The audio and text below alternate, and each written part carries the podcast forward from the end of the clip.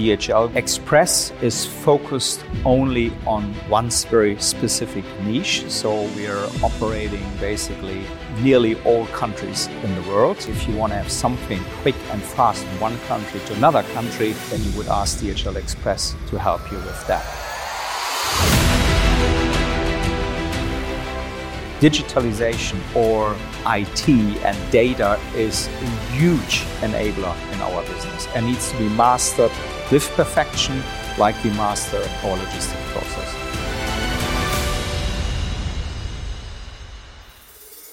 I'm, I'm truly believing in that coaching idea, truly believe that leadership per se, not only in IT, should strive that we uh, maximize everybody's potential in the organization.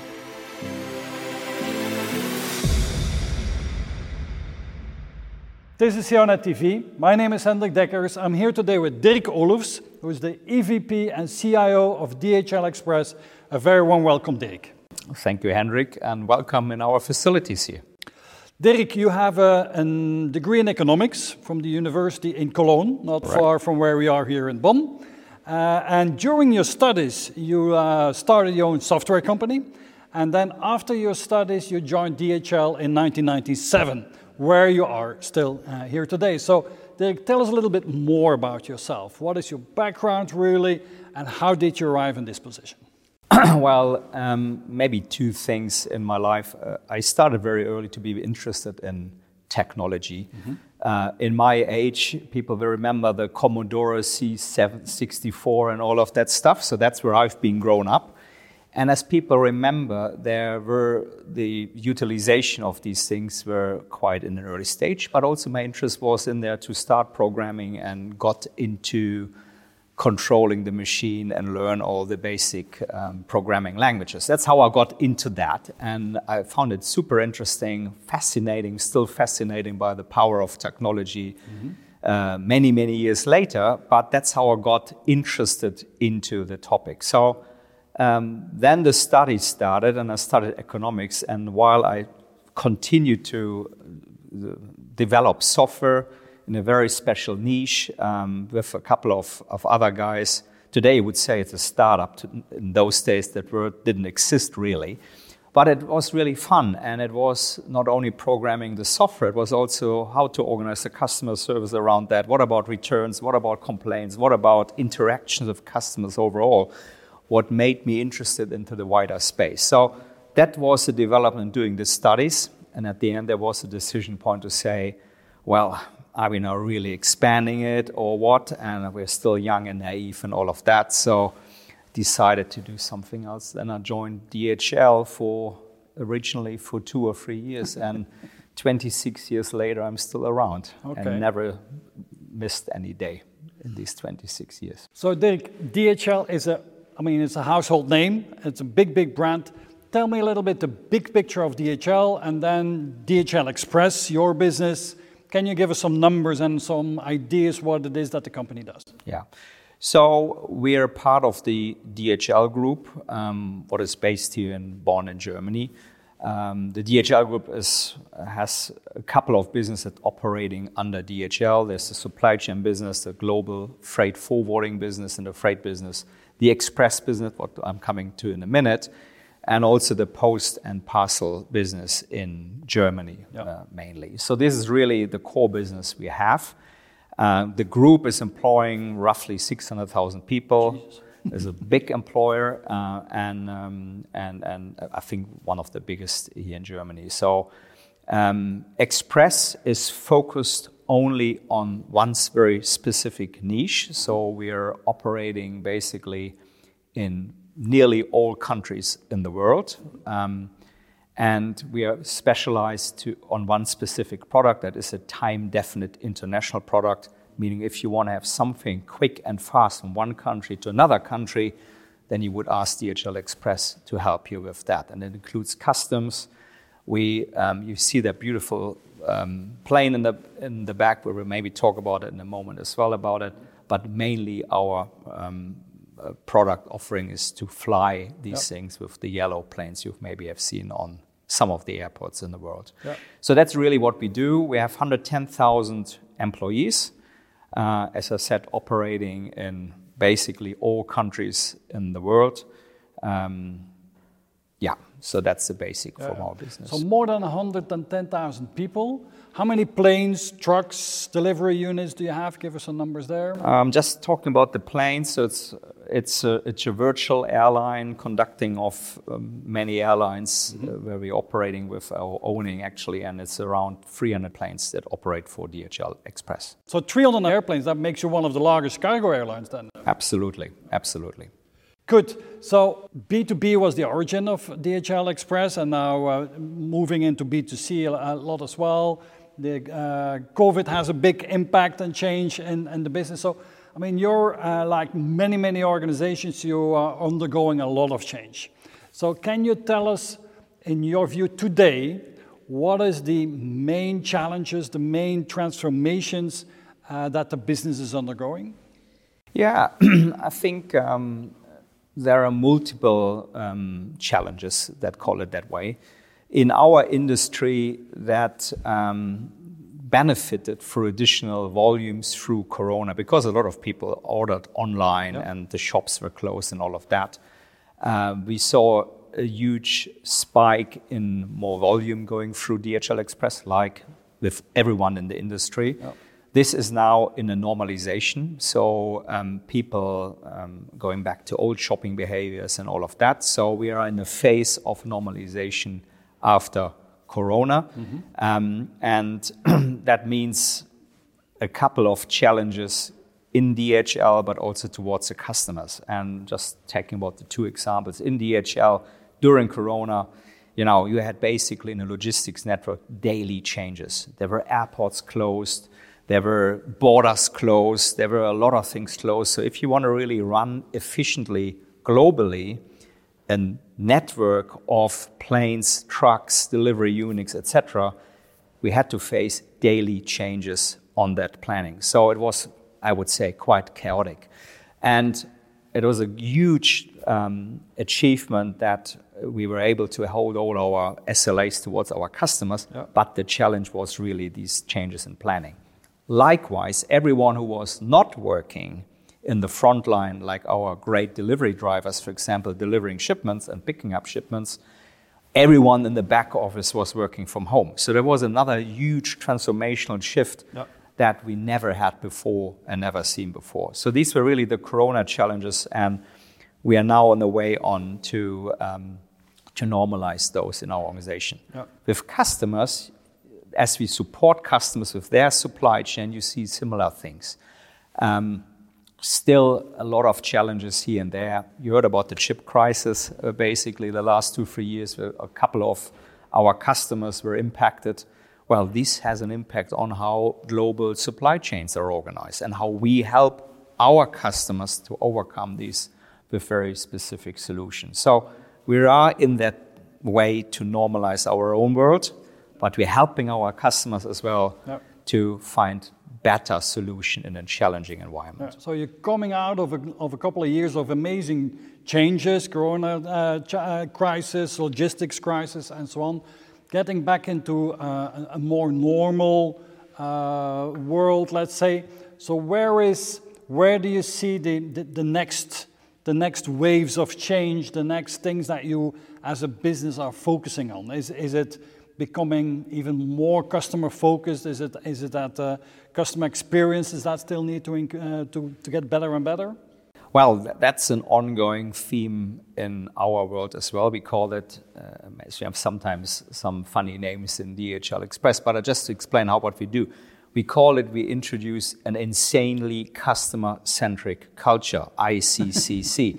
and what we mean with that is we put the customer in the middle of everything and actually adding our own employees next to that because we're in the service industry and everything around the customer needs, this is where we really focus on. Not only during Corona, but over many, many years. And that's the excellence simply delivered in DHL is something that we are really, really proud of. And there are multiple examples on where we are driving that level further up. Right now, we um, get we're deploying a solution that gives us even more real time insights about customer interactions, how happy are customers with our service, there's something that we need to improve, and all of that. Yeah. And that gives us even further opportunities to drive our service forward. For, as an example, our customer service um, is um, awarded with hundreds of awards every year, not in our industry, but across the industries, because it's perceived as one of the best customer service organizations in the world. And that means you can judge on your own experience.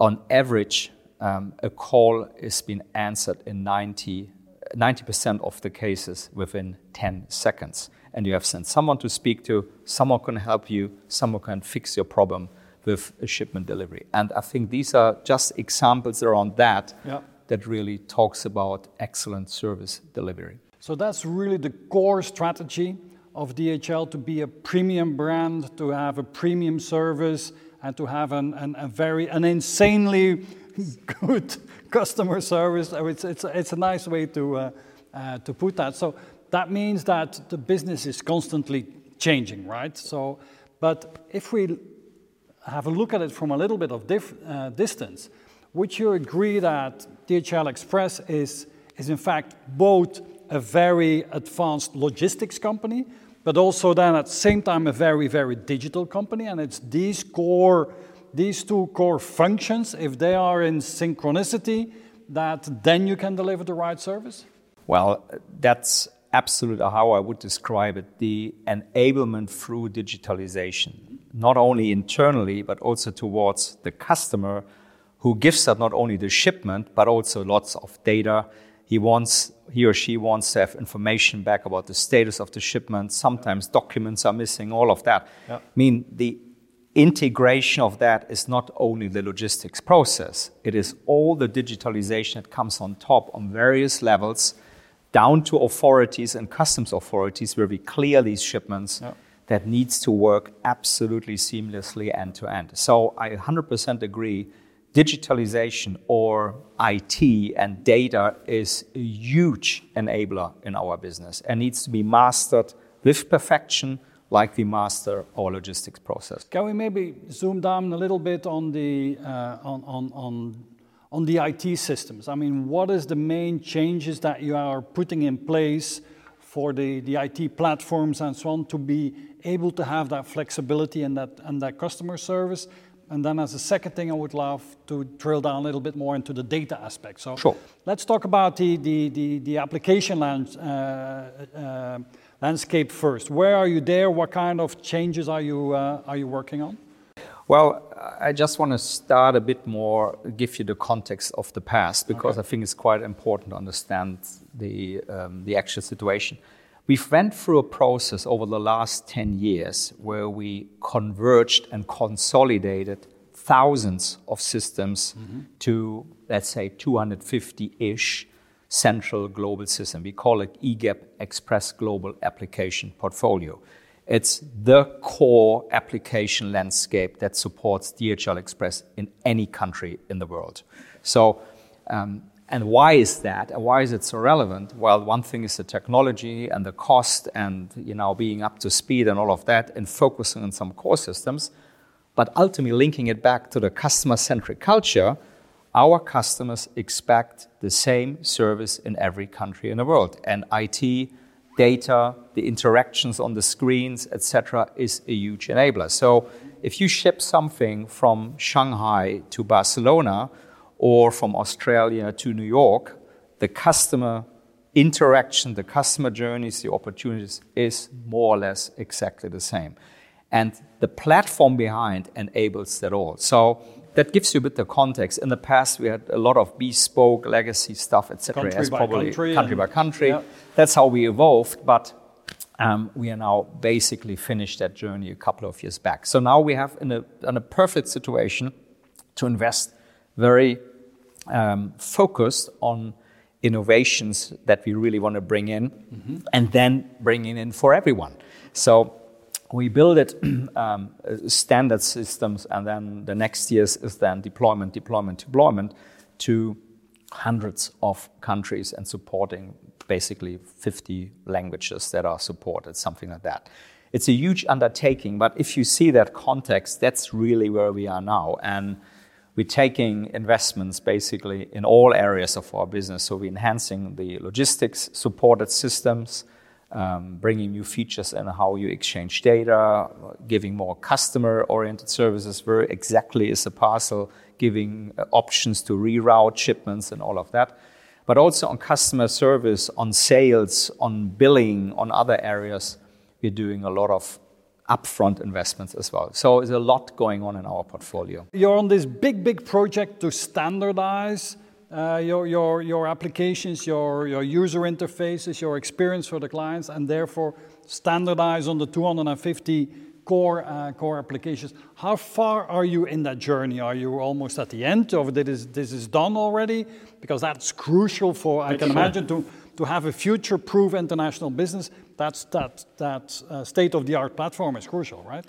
I would say it is over 90% done. Okay. And um, we have still some domains where we're still introducing uh, some core functionality um, that started a bit later. But the core business is all done and completed. And we're actually in the version, the next version is already on the basis of that mm-hmm. core system. So yeah, so we're we're in a good shape, I would say. okay. say. So you can almost retire then. oh well, there's still a lot to do, right? 10%. so platform-wise, system-wise, great standardization that has happened. Let's talk about the data because I mean you you are a very very data rich company I can imagine. So how far are you in in that data roadmap to uh, to become more and more data driven and get also more and more value out of the data that you have? Mm. I think there there are multiple answers to that question, uh, and I think the answers are not always in the same direction. So getting value out of data is one photo string. We invested many, many years back, I think one of the first in our industry, into a big data warehouse that has evolved and now converting now more into a data lake and all of these type of things. So we're bringing all of that in, getting the so-called single tr- uh, source of truth, but having much more opportunities for machine learning and AI and all of that. So, and this is already built in and brought back into the core platform. A good example for that is routing of a shipment, right? So, what is a very likely route that a shipment travels from Shanghai to Barcelona? Is it that way, that way, that way? And the machine is learning out of historical data, right? So, um, because depending on the date, depending on the year, on the month, etc., it may have different routes. Yeah. So it helps us with resource planning. It helps us with other things, and uh, actually all is done in real time. So just one practical example where you can create a lot of value out of that. Mm-hmm. Um, and there may be other areas on the customer side as well where we create really a lot of value through providing customers solutions based on their data. A good example is what is a quite complicated one, but very important internationally. You need to declare to customs authority the content of your shipment with a so-called HS code. And it is a description of that is, I don't know, I advise everyone to have a look at that. it is so complicated because, you know, the customs authorities of each countries describe it differently and they put taxation on it differently as well. Meaning, um, you want to ship a shoe, then you have a subcategory leather shoe red leather shoe, etc., etc., etc. So it is very complicated tree where many customers are confused what is the right one to use. And we have solutions that help the customers, like a Google search, to help them to fill out that information. It's also another nice way to explain how to use data and our experience with that. That's one thought, value. The other big thing is, as you said earlier, the digitalization is enabled through data at the end of the day. So the exchange with the sending customer, with the customs organization in the middle, and to the receiving side on various processes, not only the pickup and delivery, but problem to resolution. What do we know if a shipment goes wrong and the customer calls in, where is it? Is driven by data and a process behind. What about billing? What about other things uh, that are absolutely data driven? So I believe we made a good journey towards that. Mm-hmm. And uh, I think we're doing it in a quite standardized, consistent way. The third answer is all the new legislation on data privacy, what is now becoming more and more a global topic. It started a bit as a European topic mm-hmm. many years back. We took our learnings, we handle our employees and our customers and our vendors' data very, very carefully. But that's a request that's coming now from many, many more countries and markets from the world. So, yes, all of these areas, mm-hmm. I think, is a good answer to that question on data. Okay, and data sovereignty, is that a big thing in, in your organization, making sure that the right data is on the right place and so on, or? Well, I think that's a challenge everywhere. We, uh, I, I, believe it is something what we not what we call more data quality challenges do we have the right data with the right content at the right time? What are the things we can do from a system point of view, but from the ownership point of view? Yes, that's an ongoing thing that f- falls under the umbrella of yeah. data quality. Okay. Now, Dirk, let's talk a little bit about your uh, IT organization. So, 110,000 people in, in total, many people flying around, driving around, picking up, delivering uh, packages. So, how about IT? How, how big is IT, and, and what's your IT operating model today? Yeah, so IT, IT is organized on global, regional, and country level. Um, so we have to support the global application portfolio. Mm-hmm. We have a, a, global IT group um, that is uh, basically designing and developing these systems, either with internal resources or with vendors together. So that's one piece of it.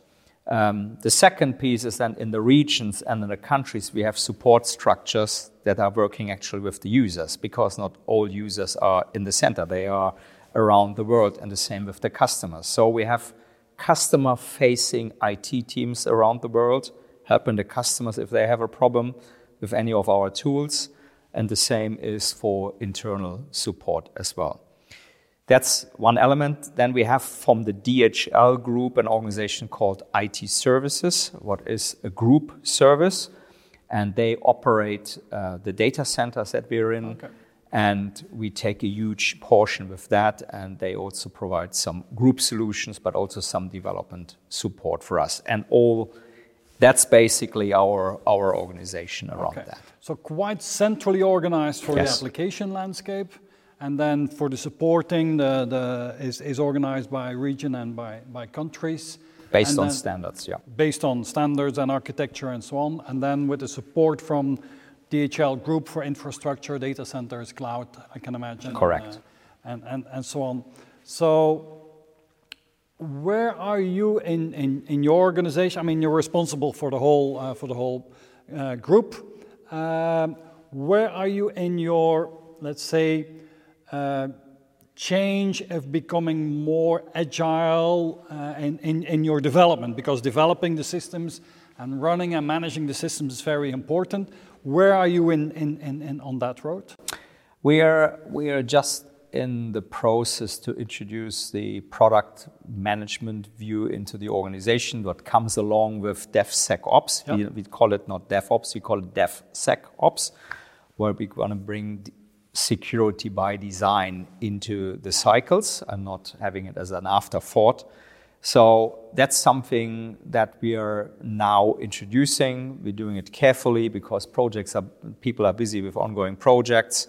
We uh, have created um, a coaching um, and an upskilling program around that. Uh, where we help people to understand the fundamentals, what are not so difficult, but then having them, helping them to introduce their own ways how to implement it with uh, their business colleagues and yep. with potential vendors. And the solutions may vary a bit, bit by bit, but they're all following the same framework. And it's a bit like coaching, helping your colleague. We're quite a collegial organization and helping that um, everything works in the right direction. Okay. So you're moving from a more project correct organization to a product organization like many or many IT organizations around the world, of course, but that's not an easy thing, right? Has it a lot to do with culture? Yes, it has to do a lot with culture. Um, and it has a lot to do um, with things like being open for new changes and open for upskilling, reskilling, and reinventing from mm-hmm. the within, in my view. Culture is a, such a broad word. I, I, believe it is easier if it's falling on areas that are quite good in DHL, like teamwork, being open for innovation, innovative approaches, and trust to the organization and your colleagues. So it's, it's not really that we need to impose a lot. It is something where it falls under the culture that we want to help to get to the next level. And people who go on the journey, I know it's a transformation challenge because everything what is unknown is always, mm, I don't know what to do.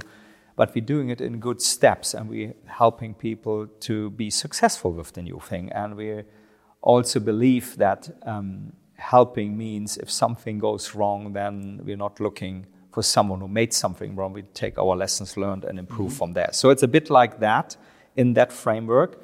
People appreciate that. The young generation is exp- absolutely expecting that to happen because in their learning yep. through UNIS and everything else, this is a standard. So we're transforming the organization uh, shortly uh, into that new model. So, Dirk, let's talk a little bit more about uh, infrastructure connectivity. I mean, you have a very, very uh, international organization. You're active in most countries around the world. So, let's talk about maybe first your cloud journey. Uh, where are you? Where? What is your end goal, and and and how far are you on uh, on the road to the cloud? Let's say.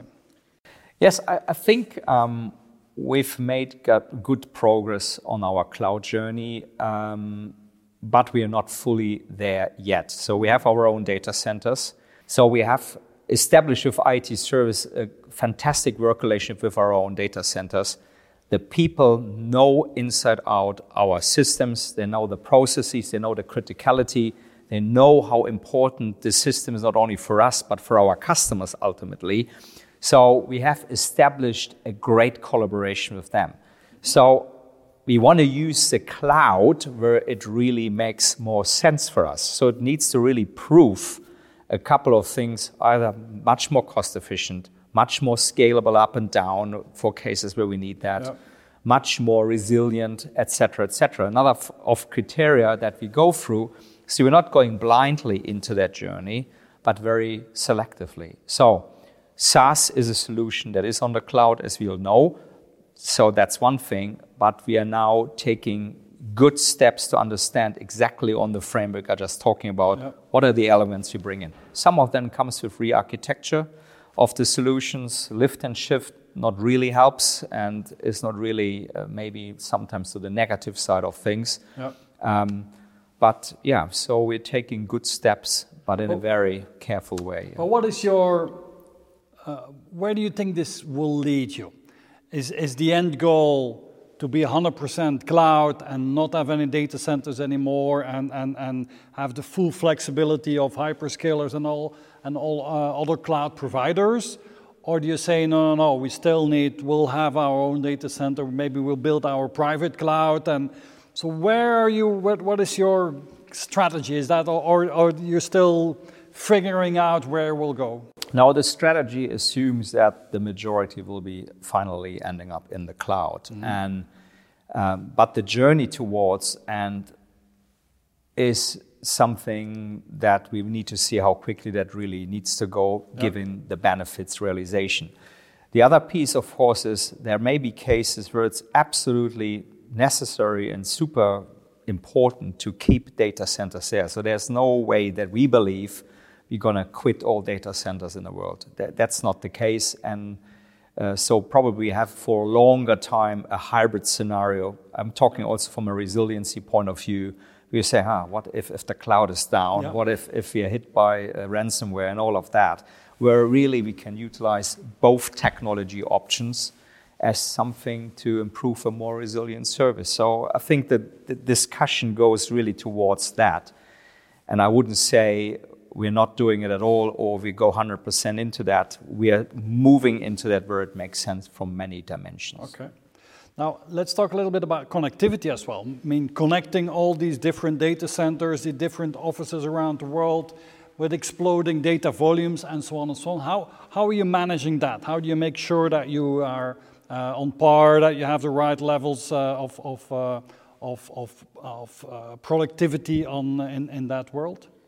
Well, we operate, we, years back, we started to consolidate, in particular, the telecoms demand and, and gave it to, um, to vendors who were very strong in that particular region. So we have European contract, we have a Middle East contract, we have an Asia Pacific contract, US, etc., and try to manage it through those vendors. Um, that was a quite interesting journey because some of those vendors were at that time not really ready for that. And mm-hmm. with us asking for that, probably they had developed a bit that capability moving forward. Yeah. So that's one element of it.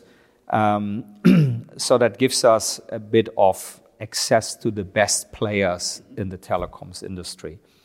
Well, on the other side, thinking about cloud journey, SaaS solution, Office 365, M365, etc., everything is much more hungry to be connected to the internet somehow. Yeah. That means we are now in a big swing to introduce SD-WAN and all of that to, to the top hundreds of thousands sites in DHL globally.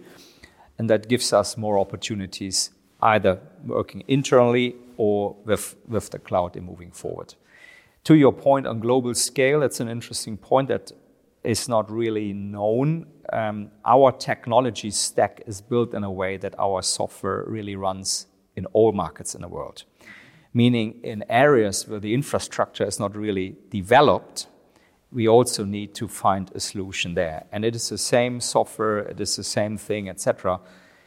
And that's where a lot of solutions are falling through the cracks because it's been built for high speed internet connectivity and all of that. So that's an area that we are very, very keen of. And uh, because otherwise you can't operate in 220 countries. So your, your, your connectivity need to be resilient, but your applications as well, because Correct. they need to function somewhere in the middle of Africa with bad connections, for instance. Correct. And still you need to be able to, uh, to do the job. Same, same systems, same customer promise, same interaction, well, maybe different scale, right? Because you're moving less shipments and have less customer interactions, but it's still the same process. Yeah. And that's something that we learned over the years, and is probably one of our key capabilities. We know how to do that. Mm-hmm. Great take. Let's move to the, uh, to the next chapter and talk a little bit more about uh, your organization and how you lead your organization, how you manage your organization. So, tell, give me a little bit more numbers. How many people are there in IT? You talked, uh, you explained that you have a, a, a, quite a centralized role, but then there's regional and country people as well. Um, so, how, how, how big is it, and how would you describe your role as CIO of this of this uh, group of people?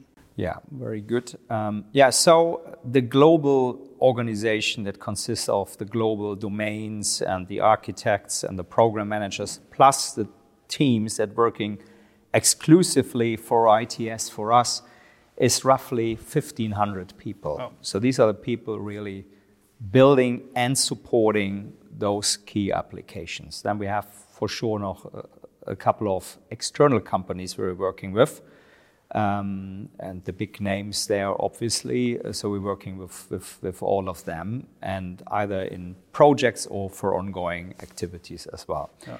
So then the regions and the countries where you are more on the customer facing and the support side and doing local activities, that's in another 1,800 people roughly. So um, it's quite a sizable organization. And just from the description of it, being accountable for all of that, um, the leadership style needs to be very flexible and adaptive in mm-hmm. a sense of we have a strategy, an IT strategy that involves really everyone into the organization. It's not only application driven, but includes everyone in the organization. Very inclusive strategy. Um, and everyone can take a part of that. Um, how do I lead that? A lot of um, interaction. I cannot be everywhere with 220 countries, a lot of video chats, um, interaction, virtual town halls, and all of that. A lot of things we do is uh, we say we want to spend 70% of our time with frontline people, meaning with our employees. It's quite a challenge, um, and um, that's what we really put ourselves up to, and that drives a bit how we communicate and how we engage with people. So traveling is a lot. Uh, my core teams are in Singapore, Malaysia, Prague, and Chennai. The, the, only a very small team is sits here in Germany. Okay. So I have a quite uh, spread around organization. So you're collecting many miles then. Uh... Well, if I can, I try to do it with, uh, with virtual channels, can reach much more people, but it is absolutely required to be on site. It is an additional uh, challenge. It takes a lot of time to get into these organizations, but I would say people appreciate the f- physical presence and they appreciate also the openness that you're, as we as management are approachable for questions, having a coffee chat, and all of that. That's part of the wider culture question, in my view. How approachable uh, are we? And if you ask the question, what is my role there? Mm-hmm. A big question is next to guiding, giving strategy, outlook, and direction, is for sure giving feedback to actual projects, giving, asking questions on why are we doing this and not that, and helping people to provide better solutions and options. And I'm, I'm, truly believing in that coaching idea, truly believe that leadership per se, not only in IT, should strive that we uh, maximize everybody's potential in the organization.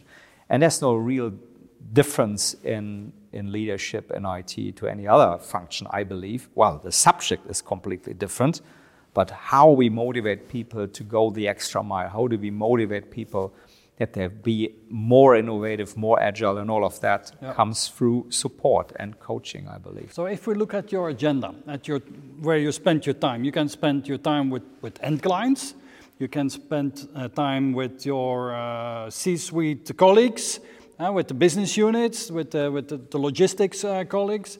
You can spend time with your, your direct teams and then with your employees, uh, with, with the, the 3,000 people on, uh, that are doing the development of, of the, the systems and so on. Uh, so where, how, would you, how do you think that split would be over the different stakeholders? Well, it's, it's, I don't have a good uh, answer in like mathematic -huh. quench, uh, uh, answers on that, but I challenge myself every day to spend as much time as I can, either in the office, and that can't be the office here, can't be it's an office somewhere else, to spend as much time as I can with people, with our own people. And it could be business colleagues, it could be IT colleagues, it could be uh, IT vendors, even if they're really important to us. And okay. that's how my agenda is looking like. Um, well, can we do still more about that? For sure. There's always a question of prioritization. That's also sure. Um, and well, and as well, spending time with customers is an equal important topic. And uh, yeah, so that's I really try to do that. And a lot of, of my agenda is to achieve that is to spend time actually with projects where people are looking for um, direction equally to looking for appreciation because what teams are doing is simply amazing and sometimes we're not saying that enough to them. And one of my favorite questions, and I don't ask it in every interview, but you started your career building software and programming Commodore computers. If, if there would be a nerd scale, and, and 10 is you can still develop every program that's running here and zero is you have no clue what people are still doing. Where would you situate yourself today on, on how are you still in touch with the real technology? Well, it's a, it's a good question. And uh, I, I, think I lost my ability to program myself with the newest uh, libraries and all of that. But I try to, under, try to challenge myself to understand what are really the new the new technologies, the new methods, the new way on how to do things in a professional way. Because I believe it is very important that the top management understands the details yeah. and has an attention to details and also an attention to what works very well in the organization and not, right? And then take corrective actions on that one. So it's not only having the PowerPoint thing and that level, very high level. What is an important thing in communicating well um, directing well, giving feedback well, but have an attention to details is equally important. And that's, by the way, sometimes more relevant to speak the language of of the nerds from your point, right? Because uh, some people are more introvert or more focused on the technology and to a lesser extent yeah. to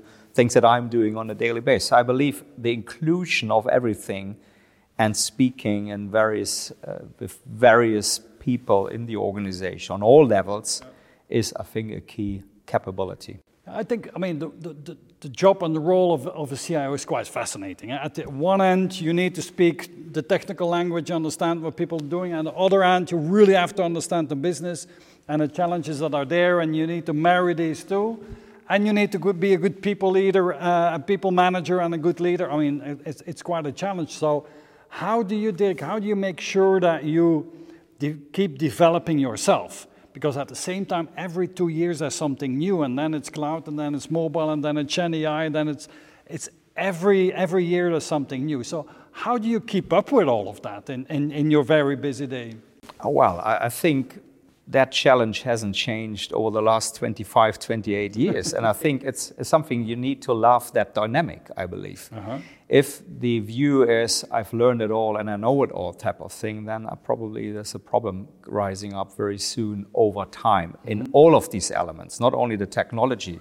Also, the way of what people are expecting from an employer, for example, may yep. change over time, or how people work together, and all of that, and how the business is developing. I think the core is you need to be fascinated by that this change and manage that change over time is one of your core things you need to master. Mm-hmm. And I love that, to be very honest. I, this is why I always, and in the last 20 years, I've become, I've been CIO on country, regional, and global level.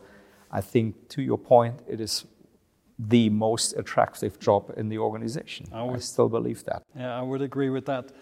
A lot of your success of course, depends on the team around you. Uh, like every great leader, you have to have the ability to build a great team around you.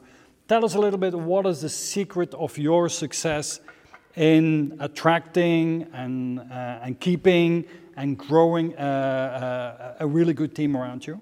Uh, I'm not sure if it's really a secret, but I think I, I believe I um, focus a lot on people and have quite clear expectation what I expect from my leaders around me, uh, and and work very closely with them to help them to maximize their potential. As I said earlier, I believe that's one of the it doesn't it's not different to anybody else, and I believe that mindset helps really to build a great team. Mm-hmm. And um, we appreciate the work of our teams a lot. We call that I Love IT. The I Love IT program is going for many, many years.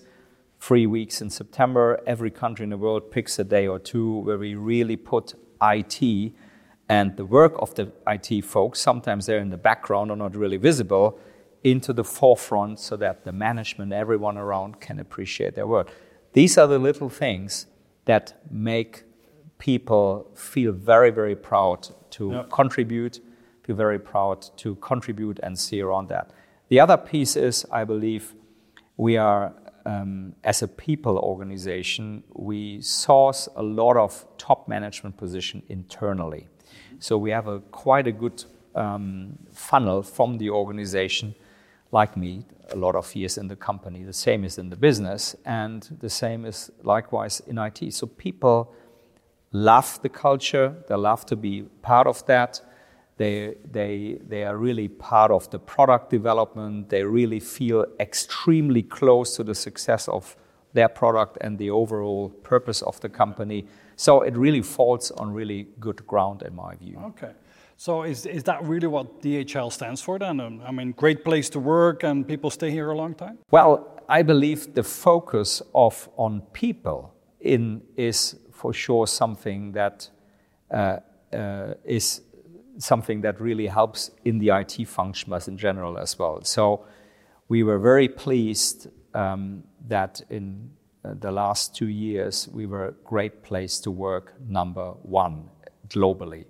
And that's something you wouldn't resonate with a logistics organization where most people are working at night, sorting shipments picking up and delivering shipments in all weather conditions, even during Corona, under uh, very difficult conditions, and um, with a logistics network around the world. You wouldn't expect that a logistics company is number one in the world. And I believe we only achieve that because we have a relentless focus on our own people, a relentless focus on to motivate people, and nowadays even put a focus even more on safety on people so that everyone comes home uh, in, in, a safe, in safe conditions. So mm-hmm. that is the same for IT and for the logistics process. But that mindset really is appreciative of that. And we believe, and it's core of our strategy, we believe that motivated people and maybe safe people, motivated people only can deliver an excellent service quality. So with that in mind, it's the same in IT. Motivated people deliver great software and great solutions. And I believe this is something what we are very, very strong at. Okay. Back to yourself.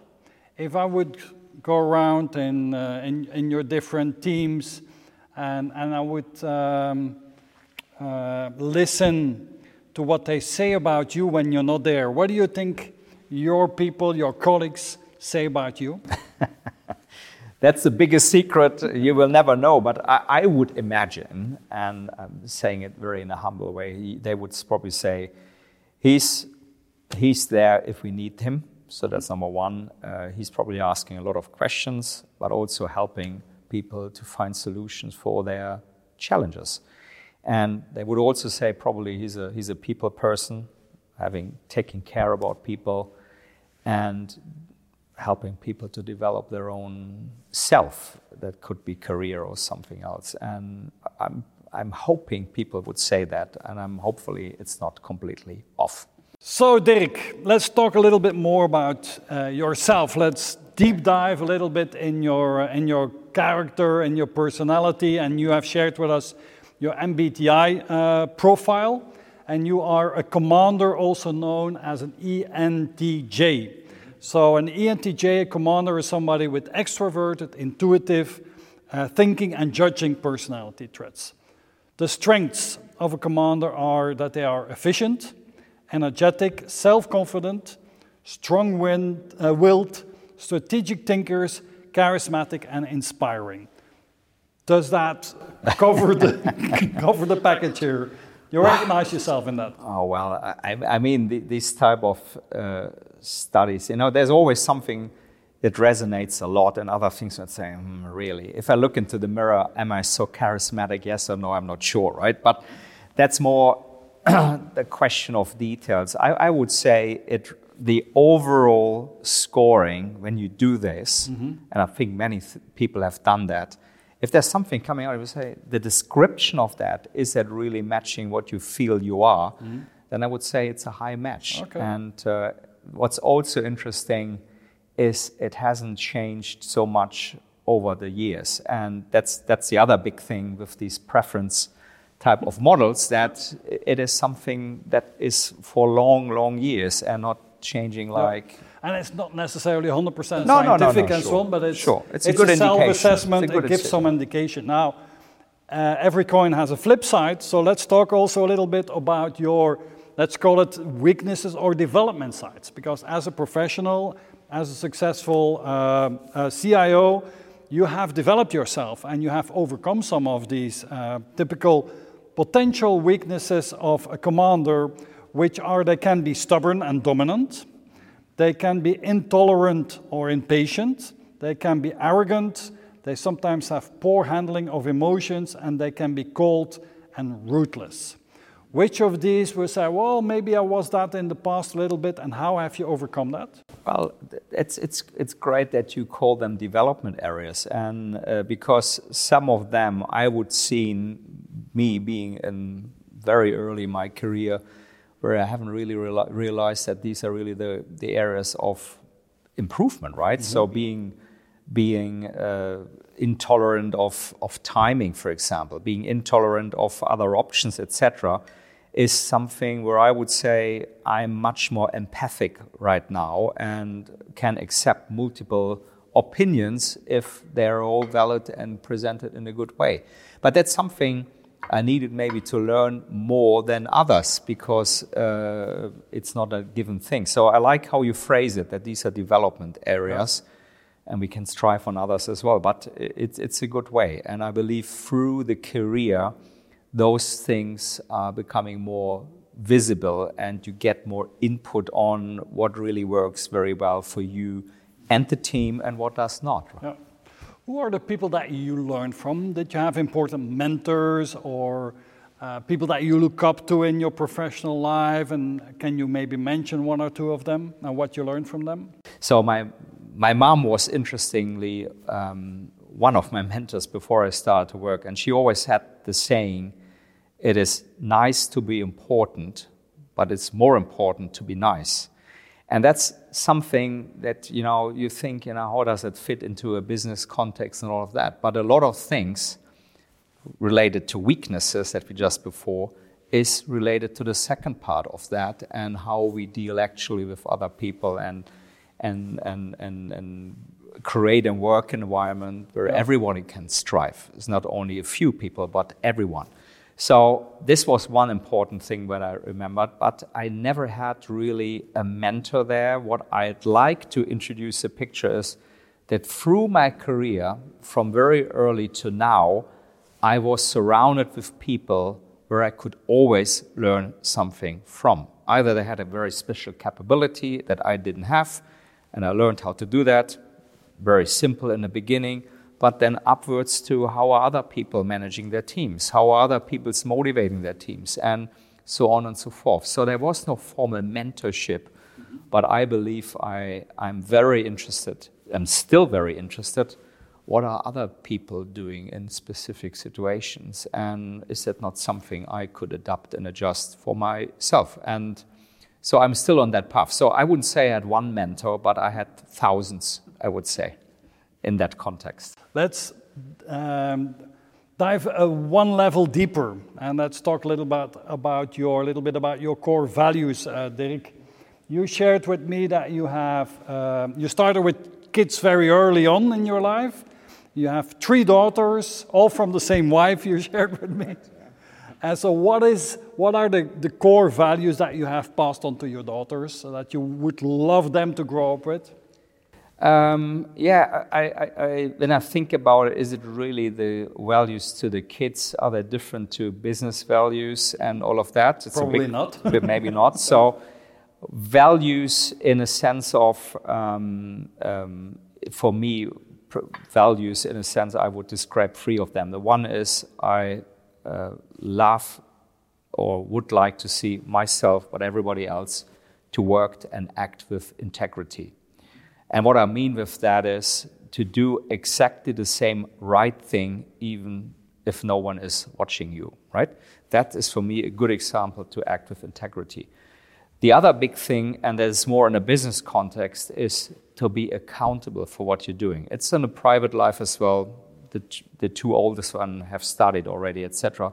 They're accountable for their lives. They're accountable for their education accountable to do the best out of their life and, and doing the right things in that sense. It's the same in the business context. If you're given a project, you're accountable for that, and you need to do all the right things to be successful.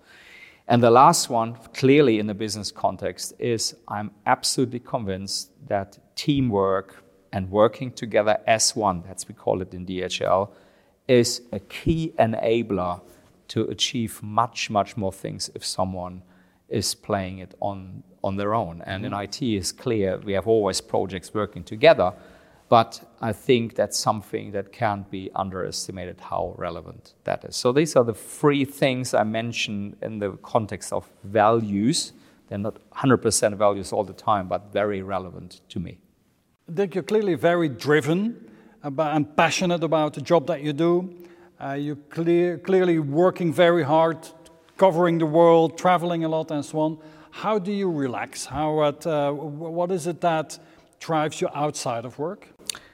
Well, time is not really, it's not a lot of time outside uh, work, also with the traveling and all of that. Um, try to spend a lot of time with, with the family. So, having the kids around, seeing my parents, seeing the family and all of that, seeing friends, and even if it's just for a short time, gives me a lot of um, energy, right? The other piece is what I also do during the traveling and also during the week is to recharge in doing sport exercises, right? And I'm not a great athlete, but it is something where I can switch off extremely efficiently and where I also do something good for the body. So that is really, the, if you want to say these are the main two things I'm consistently doing over many, many years. Family and exercise. Very simple. And you have a dog, you told me. Oh yeah, yeah. yeah. It's it's. Uh, I think it's it's maybe it's sitting between the two because a dog is maybe a family, maybe the closest family member from an animal point of view.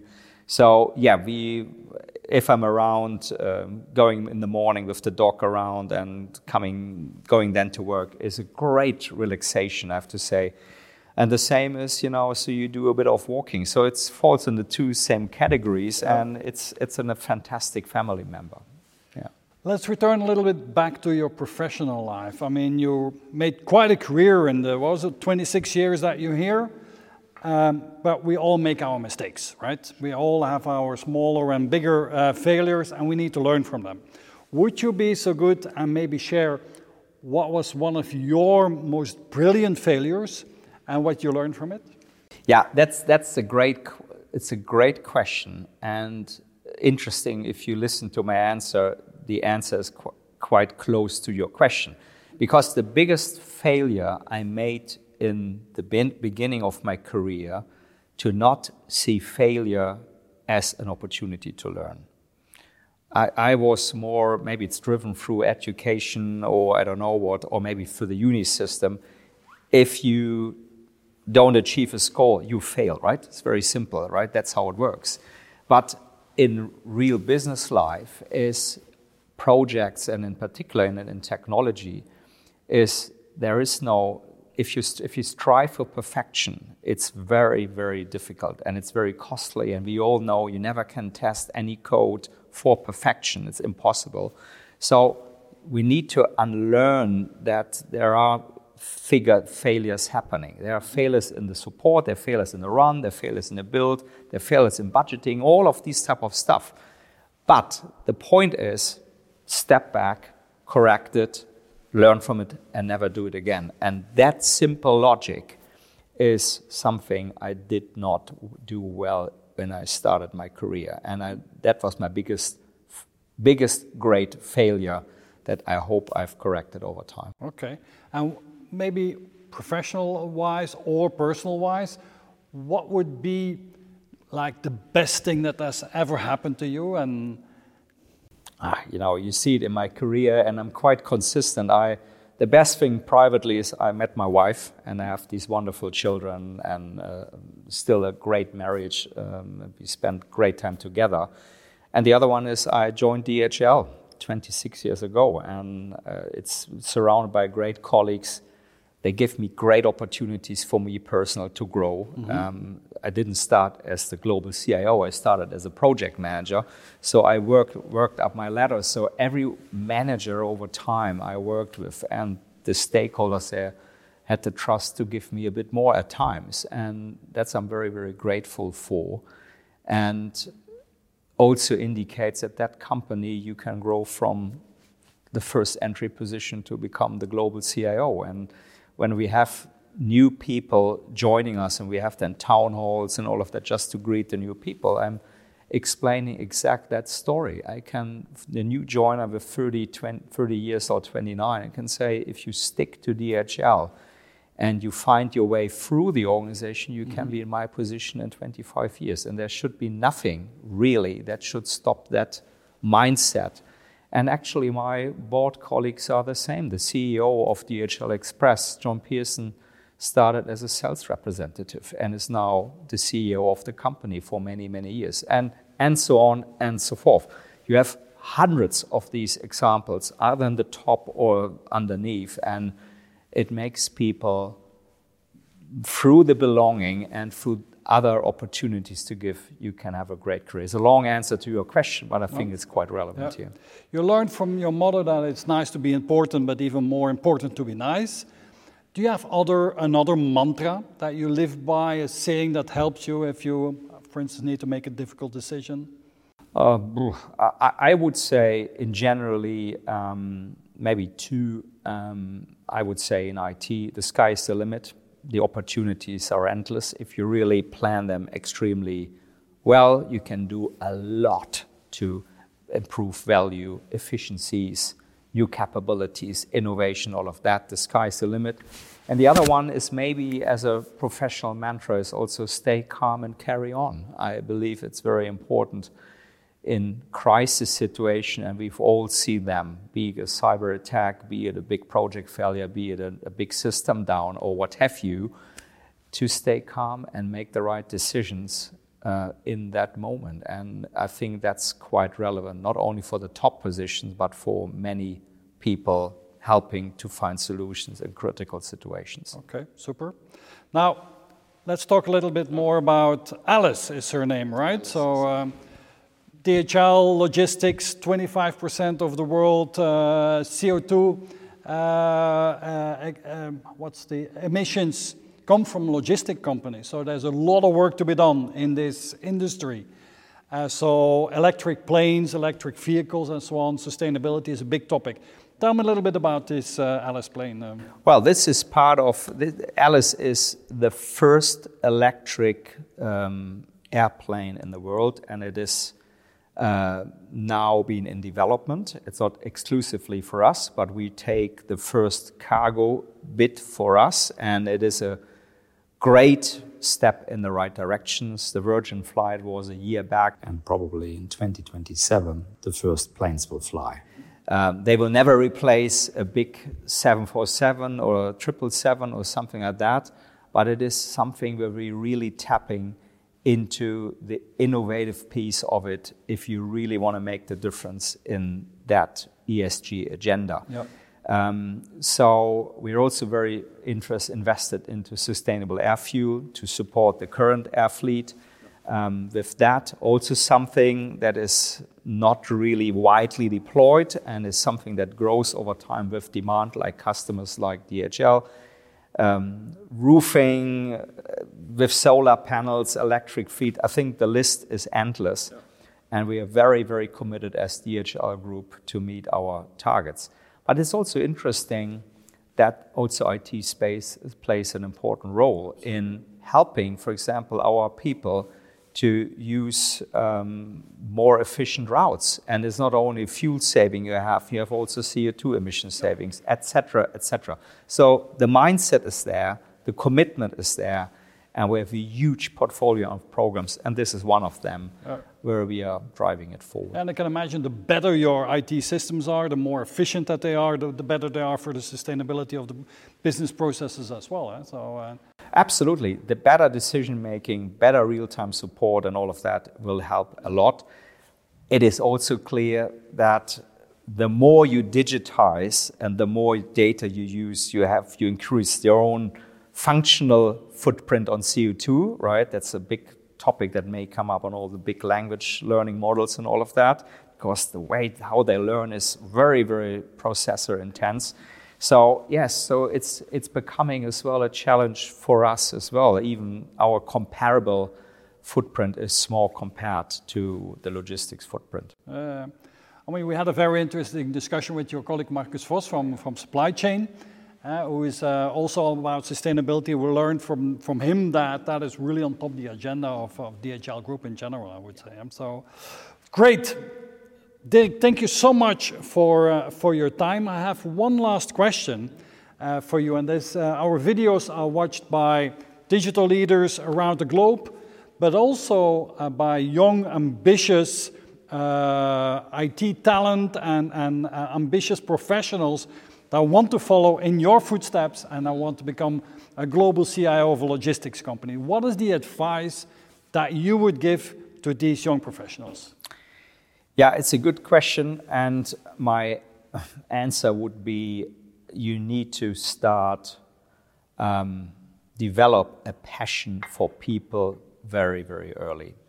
In particular, in the IT space, um, if you're in love with technology, there's nothing bad with that But if you want to become a leader in information technology, you need to start and to create a passion for people in a sense of that you want to help people to maximize their potential in the organization.